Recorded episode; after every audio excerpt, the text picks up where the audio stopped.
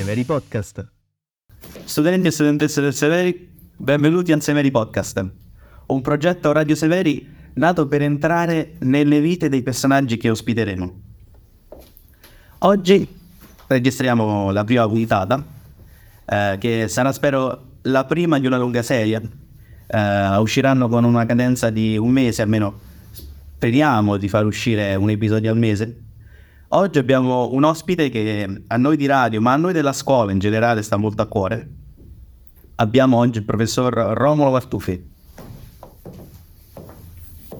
Ciao Renzo, grazie mille per l'invito, grazie per aver accettato, grazie a tutto lo staff di Radio Severi, è un piacere per me essere qui, visto anche la recente collaborazione con il progetto teatrale che corriamo. Qui c'è il te, quindi direi di iniziare la sua.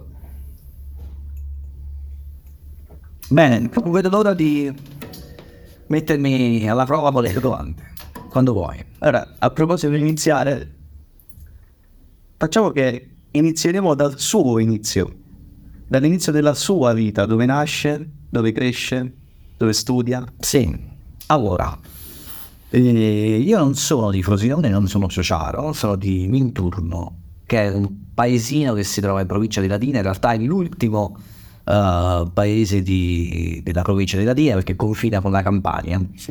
E quindi c'è il fiume Lirigarigliano che separa il Lazio dalla Campania, io sono a due passi dal fiume, quindi diciamo sono molto più vicino a Napoli, alla Campania, a Caserta, piuttosto che poi al mondo pontino. Sì, meglio della cadenza. Sì, sì, un po' della cadenza. Sì, me lo dico perché poi alla, dalle, dalle parti mie, forse dalle parti del sud mi dicono che che parla un po' romano, dalle parti invece più a nord mi dicono che parla un po' napoletano, quindi è un po' il difetto di noi che siamo nella terra di mezzo.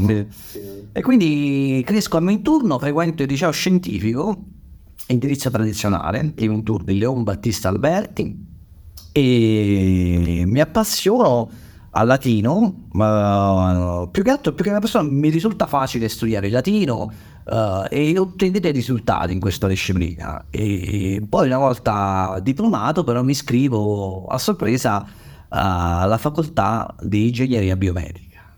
Perché io ho frequentato l'università di Federico II, in Venezia ho fatto un anno di ingegneria biomedica.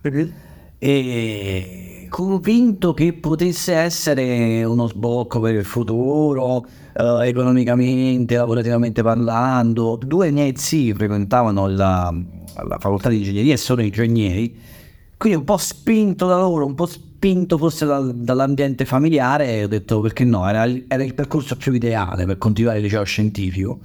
E quindi mi sono iscritto in ingegneria biomedica, ho fatto un anno di ingegneria biomedica e ho fatto un esame, ho fatto analisi 1, ho fatto inglese, ho frequentato i corsi di fisica 1, di, di geometria, algebra, però c'era qualcosa che non andava nella mia vita perché mi accorgevo che non, non mi sentivo realmente vivo e, e, e, da lì ho capito che, che io per stare bene dovevo fare ciò che mi rendeva realmente vivo e quindi, e quindi ho fatto il salto all'indietro. Ho fatto dopo il primo anno, ho avuto il coraggio, eh, perché penso che poi a 18 anni eh, sia un po' già difficile decidere il tuo futuro, decidere cosa fare nella vita. E io ho fatto un percorso a vuoto, diciamo così, ho fatto una battuta a vuoto con il primo anno di ingegneria e però ho avuto il coraggio poi di iscrivermi al contrario dell'ingegneria che è lettere. Quindi mi sono iscritto sempre a Napoli a lettere moderne e, e io ho scoperto la, la passione per la, per la, poesia, per la letteratura, per il romanticismo. C'è da dire che quando mi sono iscritto io uh, come progetto di vita avevo quello di diventare un uh, giornalista sportivo. Io amo molto sport, il calcio in particolare, sono tifosissimo del, del Milan e da piccolo mi dilettavo con gli amici quando facevamo i tornei di FIFA, alla PlayStation e fare la telecronaca, quindi toglievamo tutte le telecronache possibili, de, de, quelle già impostate dal da gioco, le facevo io perché era il pathos. E quindi eh, già da piccolo scoprì che avevo questa, questa vocazione nel raccontare storie più che nel, nel, ecco, nell'accompagnare quella partita, l'evento, l'azione con il pathos. Poi però dei professori di letteratura, il professor Palumbo di, di, Napoli, il professor Maffei, mi hanno fatto innamorare della letteratura e da lì ho capito che la mia strada doveva essere raccontare la letteratura. Quindi, oltre a frequentare l'università, io mm, ho frequentato un'accademia teatrale a Roma. Quindi sono stato un po' un bi- a un bivio a un certo punto della mia carriera, lo dico spesso ai miei studenti, se intraprendere la strada da, professore, da insegnante, oppure quindi proseguire con gli studi poi della lettera, lettera moderna, filologia moderna, fare gli esami che ti consentissero di, di entrare nel mondo della scuola, oppure dedicarti al mondo della recitazione e quindi poi diventare un attore non per forza di, di livello, ma anche amatoriale, nelle compagnie che c'è, sono qui anche a Frosinone. Poi ho trovato un po' la, la, il connubio perfetto perché insegnando, cioè io faccio un po' entrambe le cose. Perché imposto le lezioni come se fossero picco- delle piccole performance, dei piccoli show. Cioè c'è la musica iniziale, c'è la sigla, e quindi i capitoli non sono i capitoli, ma sono gli episodi. Le unità, cioè sono le stagioni della serie, e quindi le teatralizzo molto. Le mie... Sembrano dei monologhi poi alla fine. Ovviamente c'è la partecipazione dei ragazzi, il coinvolgimento che è in primo piano assolutamente. Quindi non è che io la canto, io la suono, eh, coinvolgo anche loro.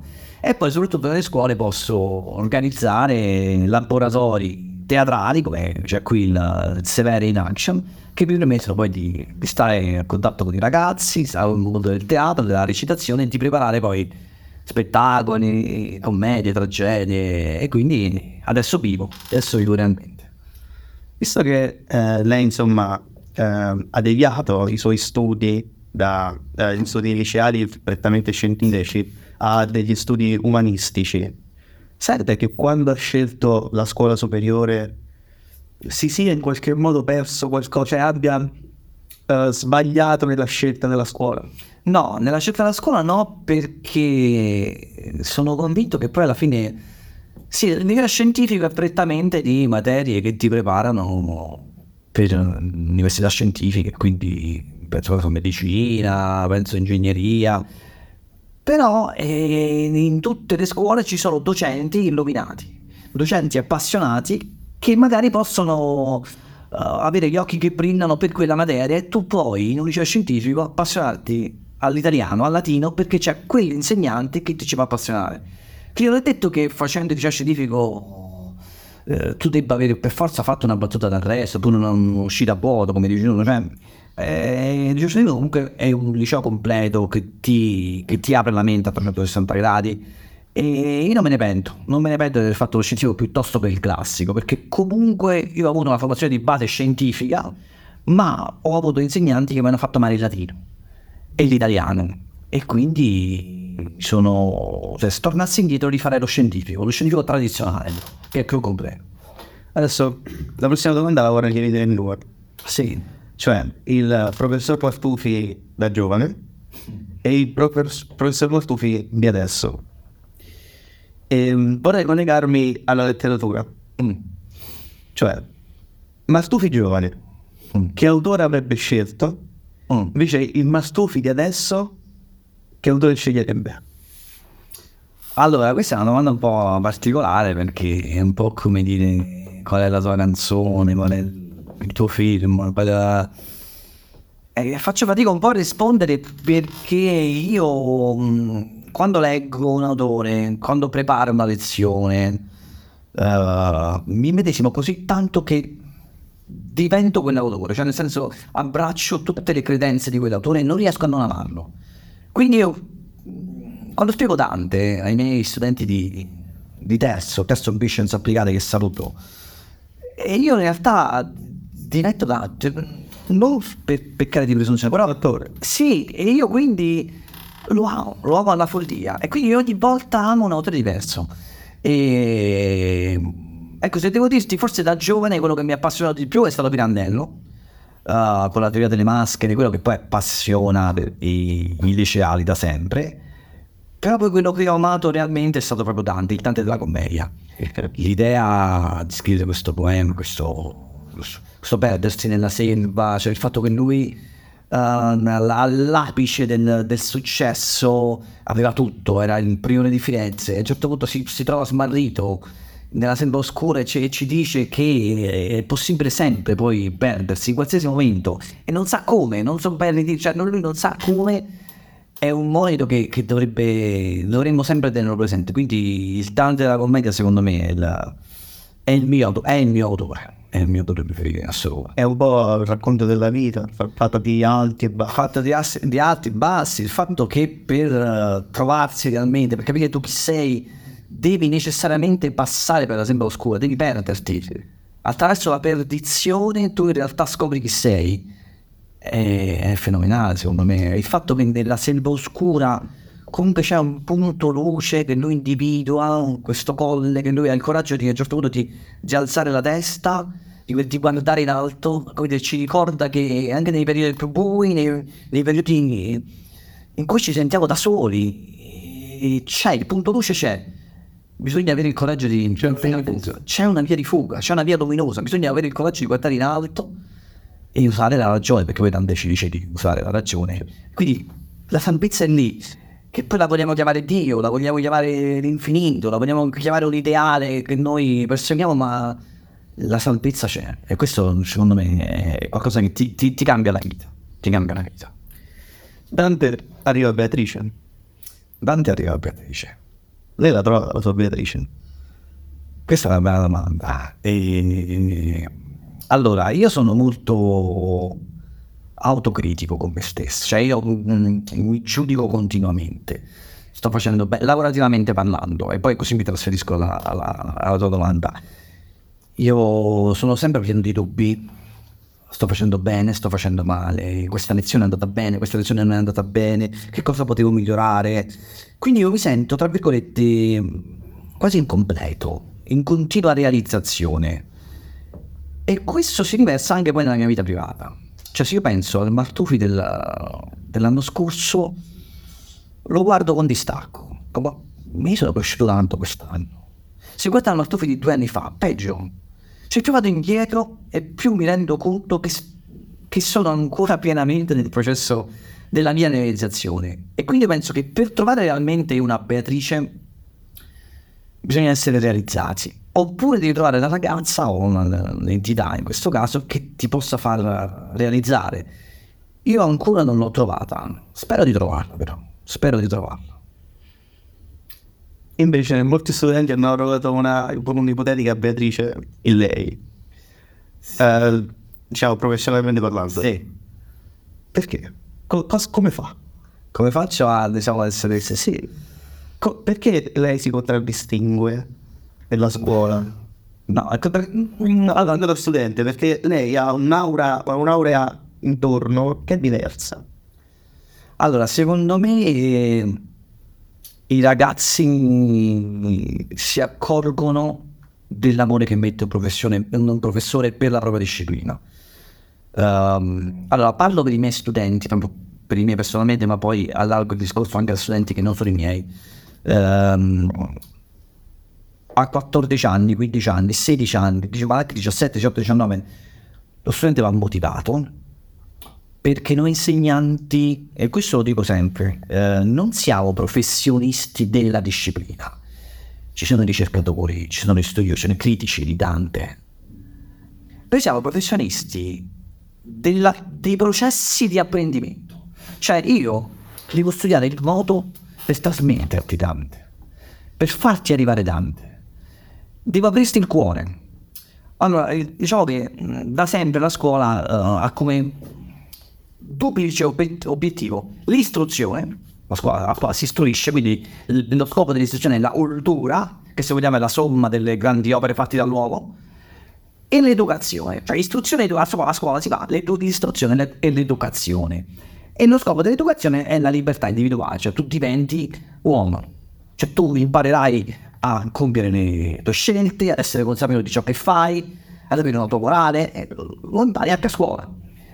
Diciamo che io penso che la scuola degli ultimi anni istruisce quando? Poco, ma diciamo istruisce. Ma questo lato, questa dell'educazione las- lascia un po' a desiderare, perché per educare non bisogna aprire solo i cervelli, bisogna aprire il cuore. Cioè, per educare bisogna aprire il cuore e a scuola pochi aprono il cuore. Gli studenti si accorgono di quando l'insegnante arriva e gli brillano gli occhi d'amore per la materia che, che sta insegnando. Cioè, l'insegnante è pieno d'amore, l'insegnante è l'amore per eccellenza, secondo me.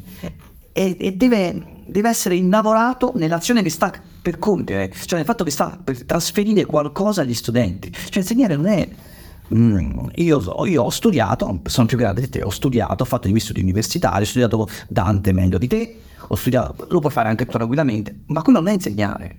Non è che io ti dico, ecco, le mie convinzioni, le mie, i miei studi, ti prendi gli appunti e poi mi ridici così, no? Cioè, l'insegnante è quello che, che ti riesce a trasmetterti ciò che l'ho fatto innamorare. E quindi se arriva l'amore che ho io, allora sto insegnando. E io penso che i ragazzi se ne accorgano poi quando i, i professori entrano con gli occhi che brillano e, e quindi sono a, a, sua volta brillano anche loro, a loro volta hanno gli occhi che brillano e quindi io penso che gli studenti in particolare, i, i miei, de, de, de, delle scuole, delle, delle, classi, uh, apprezzino l'amore che, che dedico alle, alle discipline che insegno.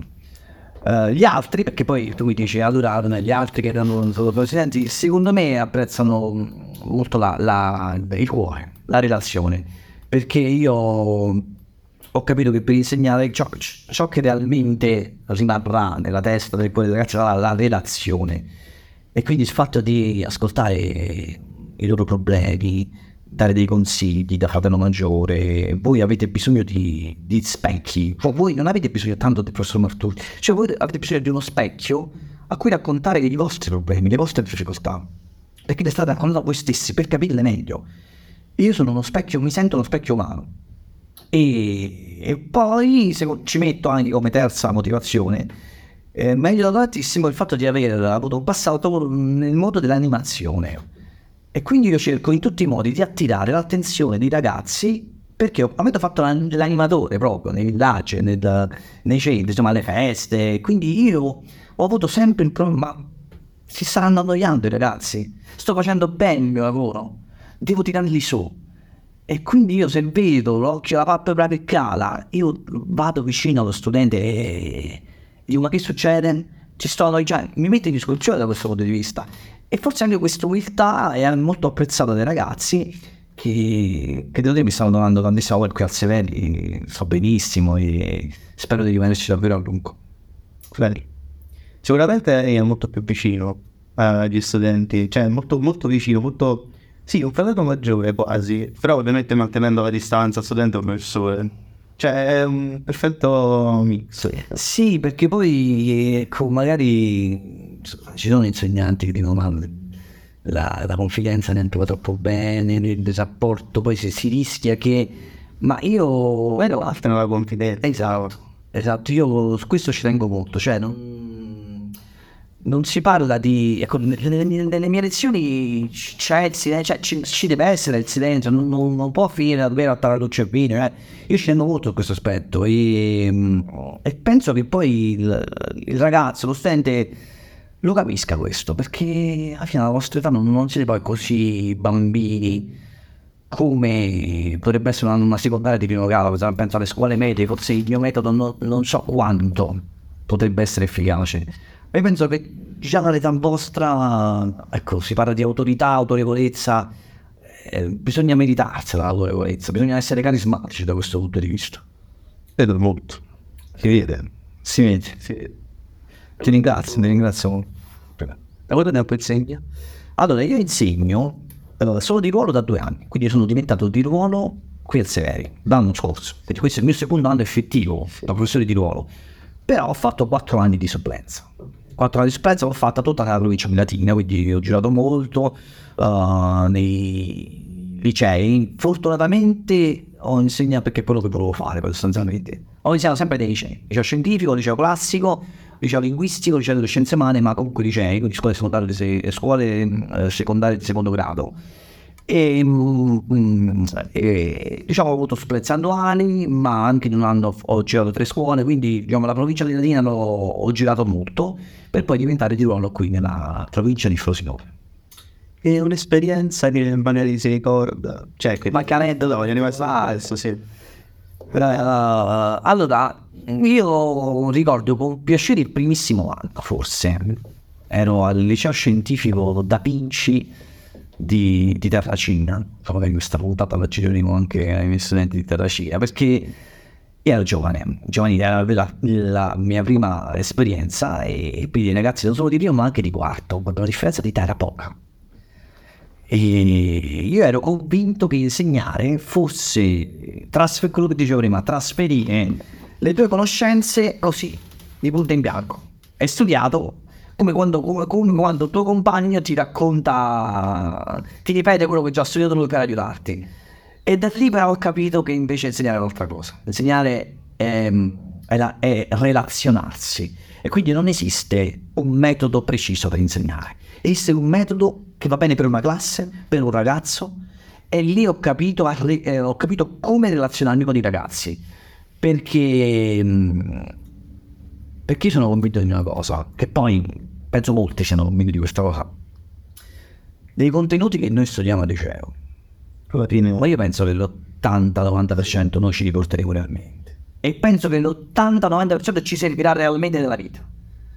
Cioè io, fa, io magari il professore, il professore di fisica mi guarderà, non lo so, però io ho, ho studiato fisica, no? Anche abbastanza bene, matematica. Però fatico a ricordare le lezioni, cioè fatico a ricordare i contenuti. Perché poi quelli se ne vanno. Se ne vanno. Quello che resta è la relazione che tu hai avuto con quel professore. L'amore che ti ha trasmesso per poi approfondire tu quella materia. E quindi eh, io sono straconvinto di questo.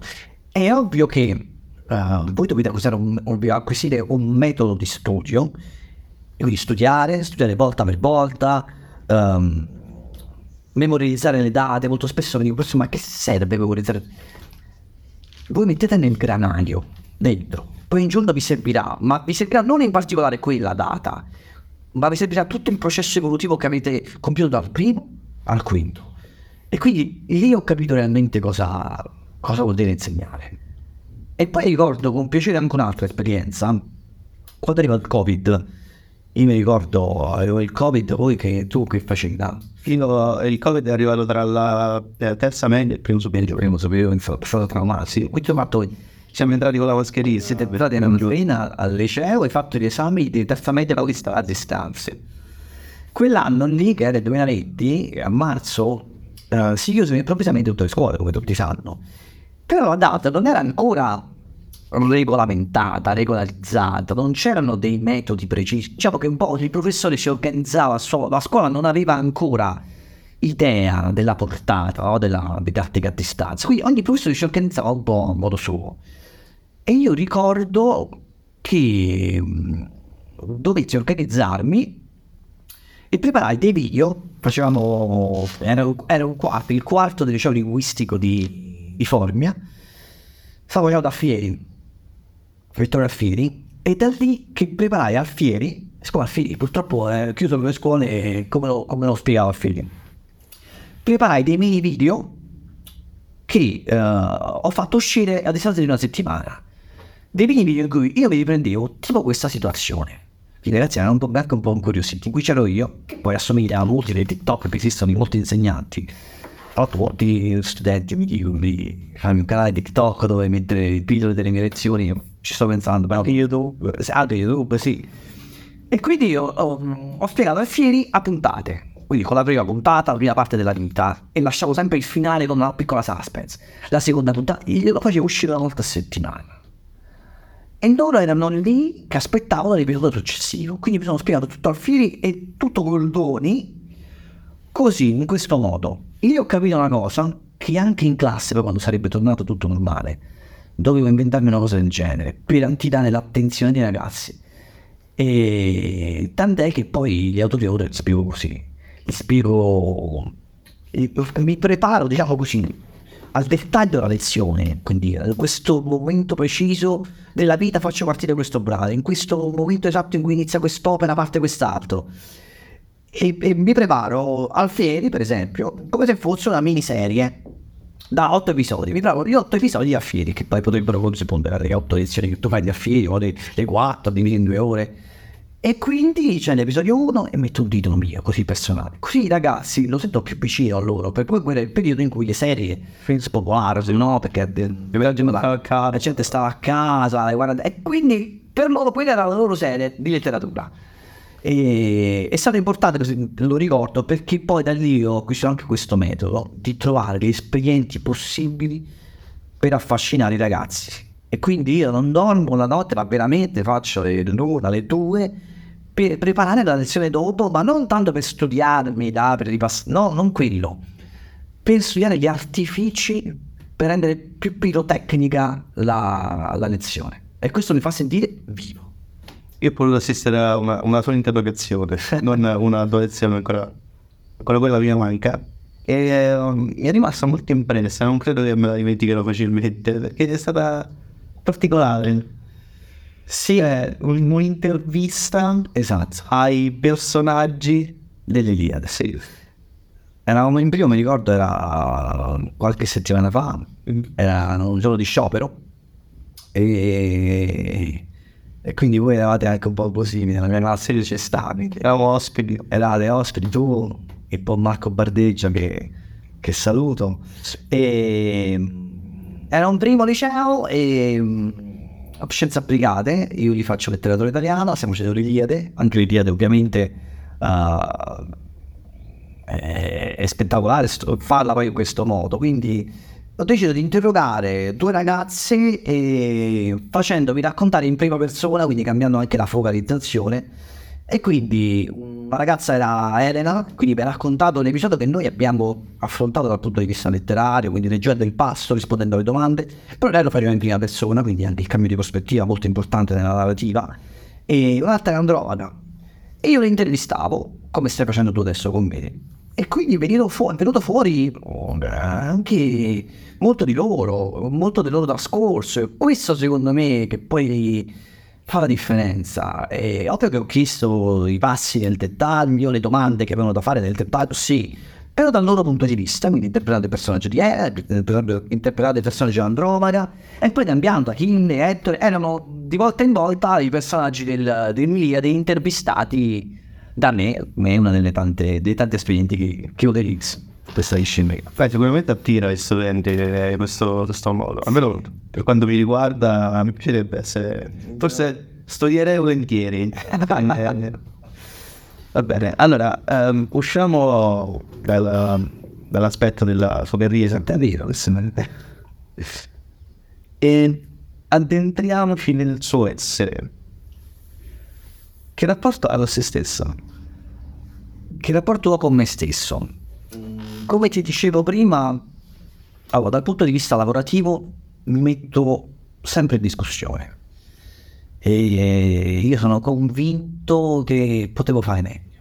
Quindi io finisco la giornata lavorativa, vado a casa, mi, mi rifaccio il filo mentale della, della giornata e dico qui potevo dirla meglio, potevo, questo ragazzo potevo trattarlo meglio questo, qui, qui potevo fare un sorriso più, qui non ho quanto, sono molto autocritico, perfezionista. Perfezionista, non so se è perché sono all'inizio della mia carriera, uh, anche se mi sento abbastanza sicuro di me, cioè io sono convinto delle cose che faccio, altrimenti non sarei qui, non fare le cose.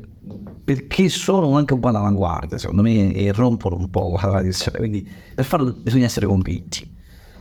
Però mi giudico spesso mi... e quindi sono in continua autovalutazione e penso che poi questo sia il processo migliore per, per la crescita. Ed è per questo che quando guardo al passato vedo sempre una versione peggiore di quella che, che sono adesso.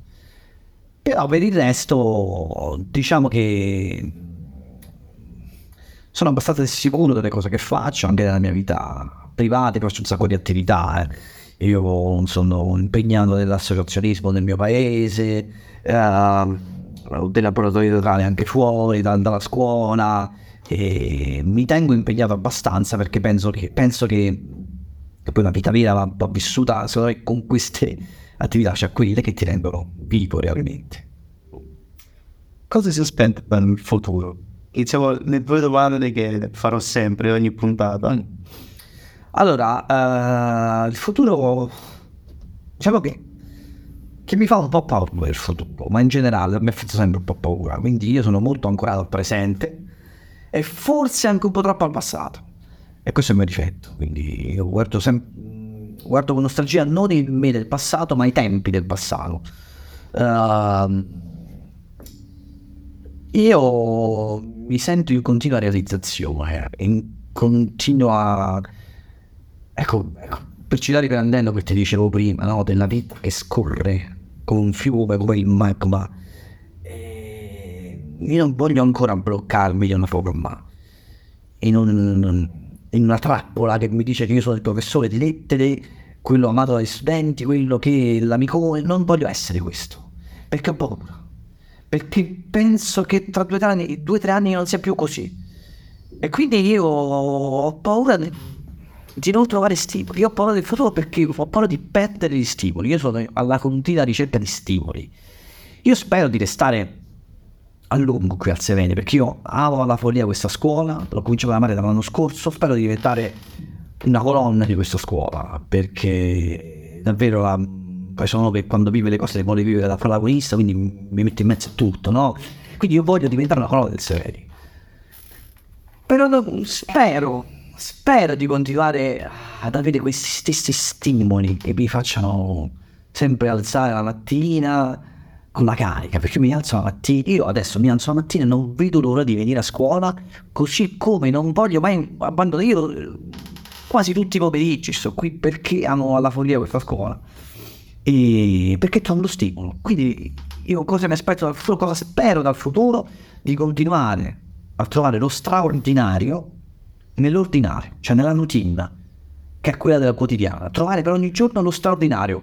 Adesso ci sto riuscendo, lo sto facendo, spero di poterlo fare anche in futuro. Cosa vuol dire vivere? Cosa vuol dire vivere? Perché adesso mi sento io, mi sento io.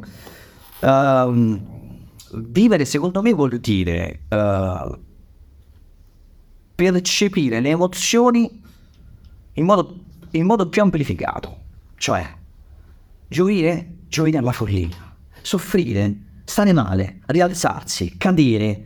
Se tu vivi realmente queste emozioni, allora la stai vivendo la vita, che non è fatta solo di gioie. Cioè, paradossalmente, anche i periodi più bui fanno parte della vita, quindi quello è vivere. Cioè io preferisco quelli piuttosto che all'apatia, all'indifferenza, al piattume. E ho molto paura del piattume. Ci sono stati dei momenti della mia vita in cui c'è stato il, il, il piattume, l'indifferenza, la linea dritta. Quelli, quelli mi fanno paura. E quindi vivere vuol dire percepire le cose con, quasi con un apparecchio acustico, un apparecchio visivo, con un apparecchio tattile, in modo più amplificato e, e, questo è un periodo della mia vita in cui lo sto facendo, perché per me insegnare, uh, preparare spettacoli teatrali è, è realmente vivere perché l'ansia da prestazione, l'ansia uh, nel preparare lo spettacolo e la gioia nel vedere lo studente che, che, ha fatto quel miglioramento che non sapeva mettere i punti, le virgole, ti riesce a fare un testo abbastanza coeso e l- il ragazzo che ti racconta la sua esperienza di Dante e come l'ha vissuto, quindi la gioia di, di acquisirlo. Questo è vivere, questo è vivere secondo me e mi auguro di di poterlo, di poterlo fare a lungo, di poter avere gli occhi che brillano per poi far brillare gli occhi degli, degli, studenti, perché poi è un circolo. Quando brillano gli occhi, brillano gli occhi degli studenti e torna il brillore a me. E questa è vita, questa è vita. Grazie, grazie a te. Grazie a te, è stato un piacere e ci rivediamo magari alla prossima puntata. In bocca al lupo per questa splendida trasmissione questo splendido podcast. Un saluto agli amici di, di Radio Severi ci vediamo alla prossima puntata. Arrivederci. Avete ascoltato il Severi Podcast, un programma di Lorenzo Tullio, regia di Marco Bardeggia, musiche di Daniel De Nardis, riprese a cura di Francesco Cardinale.